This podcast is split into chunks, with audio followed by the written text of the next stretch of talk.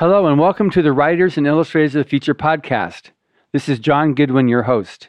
Today's guest is Illustrators of the Future winner, Alex Gustafson. Welcome, Alex. Thank you very much. So, first of all, congratulations on being a winner. Thank you. So, um, how did you first find out about the contest? Uh, actually, uh, one of the one of my illustrator friends uh, was like, "Have you entered the Illustrators of the Future contest?" And I was like, "Have I what the what now?" um, and then when I went and looked at it, I was like, "Oh yeah!" Like I had heard of it before, and um, I actually wrote to you guys and was like, "Is it cool that I, I I didn't know if there was like an age limit or uh, or what?" Um, and then I entered, and it was it's literally that simple. I, I just somebody told me I should enter, and I looked it up, and then I called you, and you guys were really excited, and I I sent my pieces. So, this is the first time you entered? Yep, I've never entered before. Wow, so you won first off. So that's that's really great. So, congratulations on that. Thank you very I, mean, much. I love your art. It's just amazing. Thank you. I really appreciate And that. I have several posts up on that so that anybody who's interested, they can see it either on your website or on the uh, on the Writers of the Future uh, Facebook, Instagram, or um, Twitter posts. So um, I'm curious. Have you always wanted to be an artist? Yes, uh, I think the first thing I really wanted to be was a paleontologist. Um, but then I figured out what that actually entailed, and that they don't get paid at all. So I naturally picked artist for the big monetary win. Um, I've always drawn.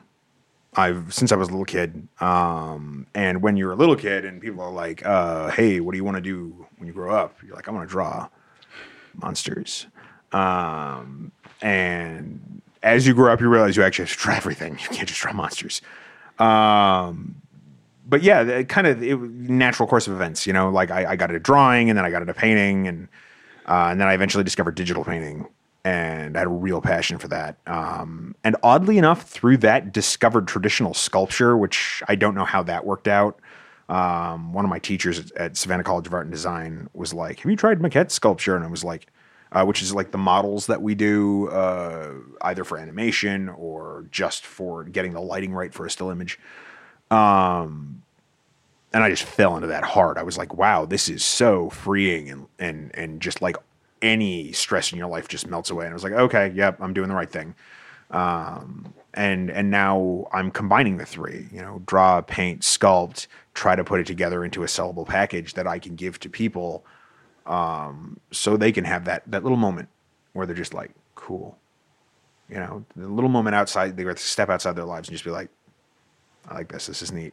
Get them thinking about something other than whatever's going on in their day to day. Right, right. So, do you have any particular favorite type of art you like to do? Favorite type of art I like to do. Fantasy is always my first love. I grew up playing Dungeons and Dragons. I still play Dungeons and Dragons. Same group of people. Well, you're gonna enjoy meeting Larry. Yeah. Larry Elmore. Yeah. Uh, I uh, I've always loved the swords and sorcery type of stuff, but in the same right, I grew up reading the Star Wars novels, and and and so I love sci-fi too. Uh, Dune, obviously. I mean, how can you not? Yeah. Um, the Dragonlance novels, back to fantasy, where I've read all of them, even the really terrible ones. Um, you know, I always had a, I was that kid in high school who had a backpack full of fantasy novels and like some old half destroyed D and D manuals that I didn't want anyone to see that I had, like with the covers half ripped off, and th- those were my tomes of inspiration. Um, and for me, uh, the big artist that I really looked up to was Todd Lockwood. And um, since going to school and being in Seattle for a while, I've actually had the chance to take a 12 week intensive class with him and meet him several times. And that was, it was really nice to be able to talk to him as like a colleague and, you know, Right. s- still someone that looks up to him and is like, how do you do what you do? Um, so that was really, you know, a nice stepping stone along the path. So, um, you told me a little, an interesting story a, a bit earlier about the significance of winning Illustrators of the Future. So, what has it meant to you as as an artist? Uh, sure. So to, to rehash a little bit, this is a very difficult industry to survive in. Most people who graduate from art school do not become artists, um, and and that is directly because of the fact that there is a separation between art school and real life industry work. A good ten years worth of knowledge, I would say. Um, they do not prepare people. Even the best schools need to have more business classes, need to do more than give you a diploma and send you out the door. Like they really need to place you or help you after the fact to find work if your goal is not to freelance but to work full time. Uh, and without that, you flounder and you you do your best. And some people make it big, like on their own, and some people don't. Um, and I was one of those people who it just kind of was like circling the wagons, kind of uh, like spinning my wheels in the mud. And when I got the call for this, I was contemplating not continuing. Um, because and, and for no other, not because I don't love it. I love it. I love it every day. But you have to make enough money to live. And when you don't, you stop loving it real quick. Um, when it becomes down to I can eat or I can paint, um, that that's no one chooses paint. Like that's not a thing. That's a thing you find in the movies, but that's not a thing you find in real life. Um, and when I got the phone call from from you and Joni, I was just like, maybe I can make this work. Um, so I, I, picked up another job, you know, um, moved to a cheaper place, and made it work. And we're so far so good, you know. So far, I've been making milestones and goals and um, going about things differently. But that's because you know you guys were like, we really like what you do. Good. So, as you point out, yours is not, unfortunately, yours is not an an uncommon story. So, with respect to other people that listen to this, other aspiring artists, what could you give them in terms of uh, a tip or your suggestion over like what you're having to deal with?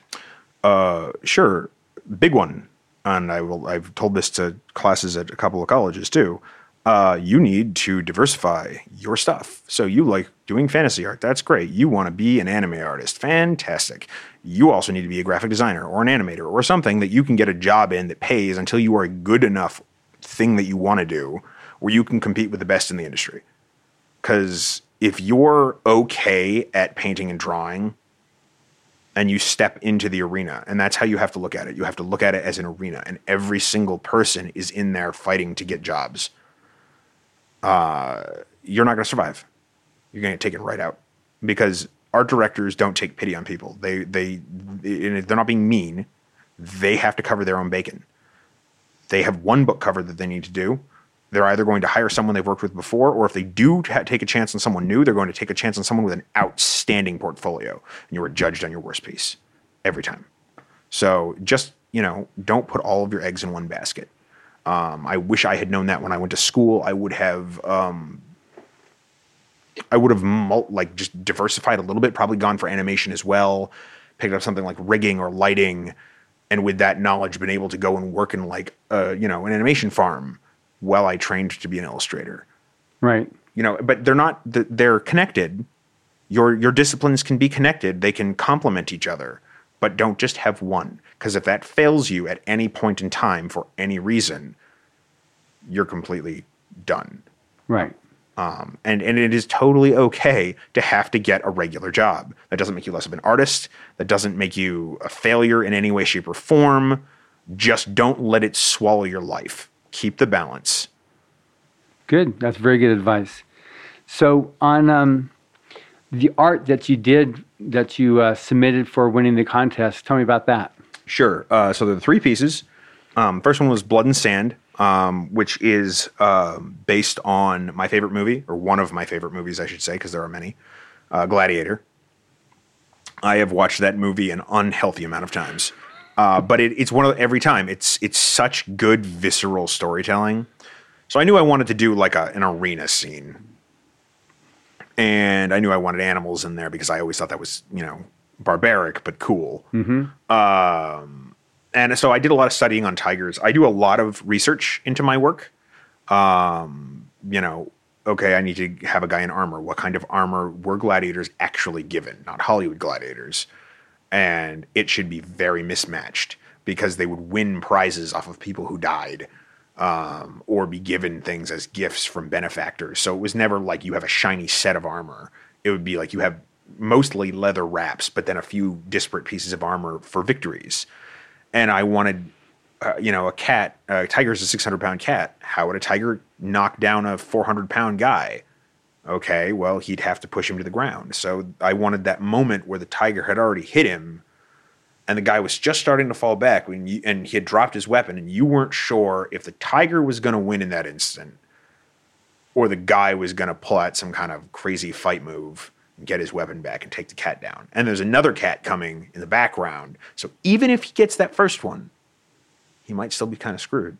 So it's all about the tension. You know, you Right. don't you don't ever want to show the killing stroke. And gore should only be used if it's called for by the art director or if it serves a greater purpose in the narrative. Um, you know, eh, stuff like that. Should, subtlety is key. Right. Good. Good. And then your um, next piece. The next piece uh, is Ranger's Rest. Um, to go back to an earlier note, I, I grew up playing Dungeons and Dragons. I still play Dungeons and Dragons. Uh, I listen to the Critical Role podcast. I love D and D. Um, I know the team over at Wizards; they're all wonderful people. Um, and I wanted to do a series of the different classes that you could play, um, but maybe not how you'd seen them before so for the Rangers class, it was uh, just an elf getting some water, and uh, and the fox kind of comes out, and it was a very serene piece. I really didn't want it to be about combat. I wanted it to be about the the Rangers' relationship with nature, and then all the detail that I could pour into the the surrounding foliage and and, and whatnot. Yeah, I, I love that piece. It's just that was my favorite one of yours. And then the third one. Third one is um, Hunter's Moon, uh, which was my stab at just um, doing some practice book cover work. Um, and that's uh, very stylized central piece with uh, uh, female in kind of futuristic body armor. Um, and the, the short story behind it was uh, a lone bounty hunter comes to a lawless moon hunting her target, you know, um, and runs afoul of treachery or whatever and I was exploring using large shapes in the background. There's some gears and there's some like robots on the gears, and um, it was just me playing with different different ideas and thoughts and doing something that I hadn't done. And I used like a red purple color scheme, which was new for me. I'd never done that, so Good. Good. Obviously- Obviously, yeah. it's amazing art because you won with it. So now, um, lastly, tell me about the art in um, Writers of the Future Volume 35. Yeah, so I did. Uh, I illustrated Kai's story, um, which was great. Uh, and I, I must have read that like seven times, and I was having a hard time picking what I wanted to do. Uh, and luckily, what I did pick is at the beginning of the story, so it's not giving anything away. Um, but there, there's this scene where the village elders have gathered, and like half the village is on fire because there's like a plague. And the wizard is standing out there talking to them, and the village elders are like, hey, you've killed everyone, but you haven't killed that that one kid, and you need to kill him. And the guy's like, through my wizarding powers, obviously written better than how I'm describing it, um, I know he's not going to die, so I'm not going to kill him. Uh, and they were like, you have to. And he's like, you know, I'm not going to do that. Screw this amount. And goes, and he's just like, the way it's written, you can just see him kicking in a door of a building that's totally in flames, and there's fire just gushing out of this like um, kind of Mongolian yurt type tent. And then he walks out holding the kid with fire like in his robes because he can't be hurt, but his clothing is cloth. And uh, one of the cool parts for me was it all it talks about um, how all of his powers come from the gods, which I thought was a really interesting take on a wizard because you never read about wizards having powers from gods. It's always arcane power. Um, so I actually did. I just made up what I thought some gods would look like because they're not described in the story, and they're kind. You can kind of see their faces, very um, Greek pantheon style. You know, in the clouds, looking down on this act of of selflessness, and he decides to save this kid, which is really a decision to save himself, because what he really needs is a friend who doesn't treat him like a you know immortal deity. Good. I thought it was yeah, pretty cool. It was very cool, and you did a great job with that too. I told Kai that they're going to like flip out on that one. yeah. All right. So, um, so what can we look forward to seeing from you in the not too distant future? Hopefully. Yeah, no, definitely. Uh, oh, it's happening regardless of directions my career takes. So there's two things. I got a short body of work coming out. It's probably going to be six new pieces, uh, and there'll be prints available for all of them, including follow-ups to the Rangers Rest image um, uh, for the D and D fans out there. And then I have a large project called Ironheart, which is a multidisciplinary world building project that's going to be eventually a published book. So it's going to have six to eight illustrated short stories. And then the second half of the book is all the concept art, sculpture, and whatnot that goes into designing and building the world and races, vehicles, technology, magic, etc. Um, basically everything a major studio would do, but just me. Um, and, and that's my way of expanding what I can do and mm-hmm. making one hell of a business card. Awesome. I wish you all the best in that. I'm very happy to, to have met you this time and uh, have a great week. Thank you very much. Okay, thanks, Alex. Thank you for listening. Stay tuned for our next installment of the Writers of the Future podcast. Subscribe to the Writers of the Future podcast wherever you get your podcasts. Writers and Illustrators of the Future are contests created by L. Ron Hubbard to provide a means for the aspiring writer and artist to be seen and acknowledged. It is free to enter and open to new and amateur short story writers and artists of science fiction or fantasy.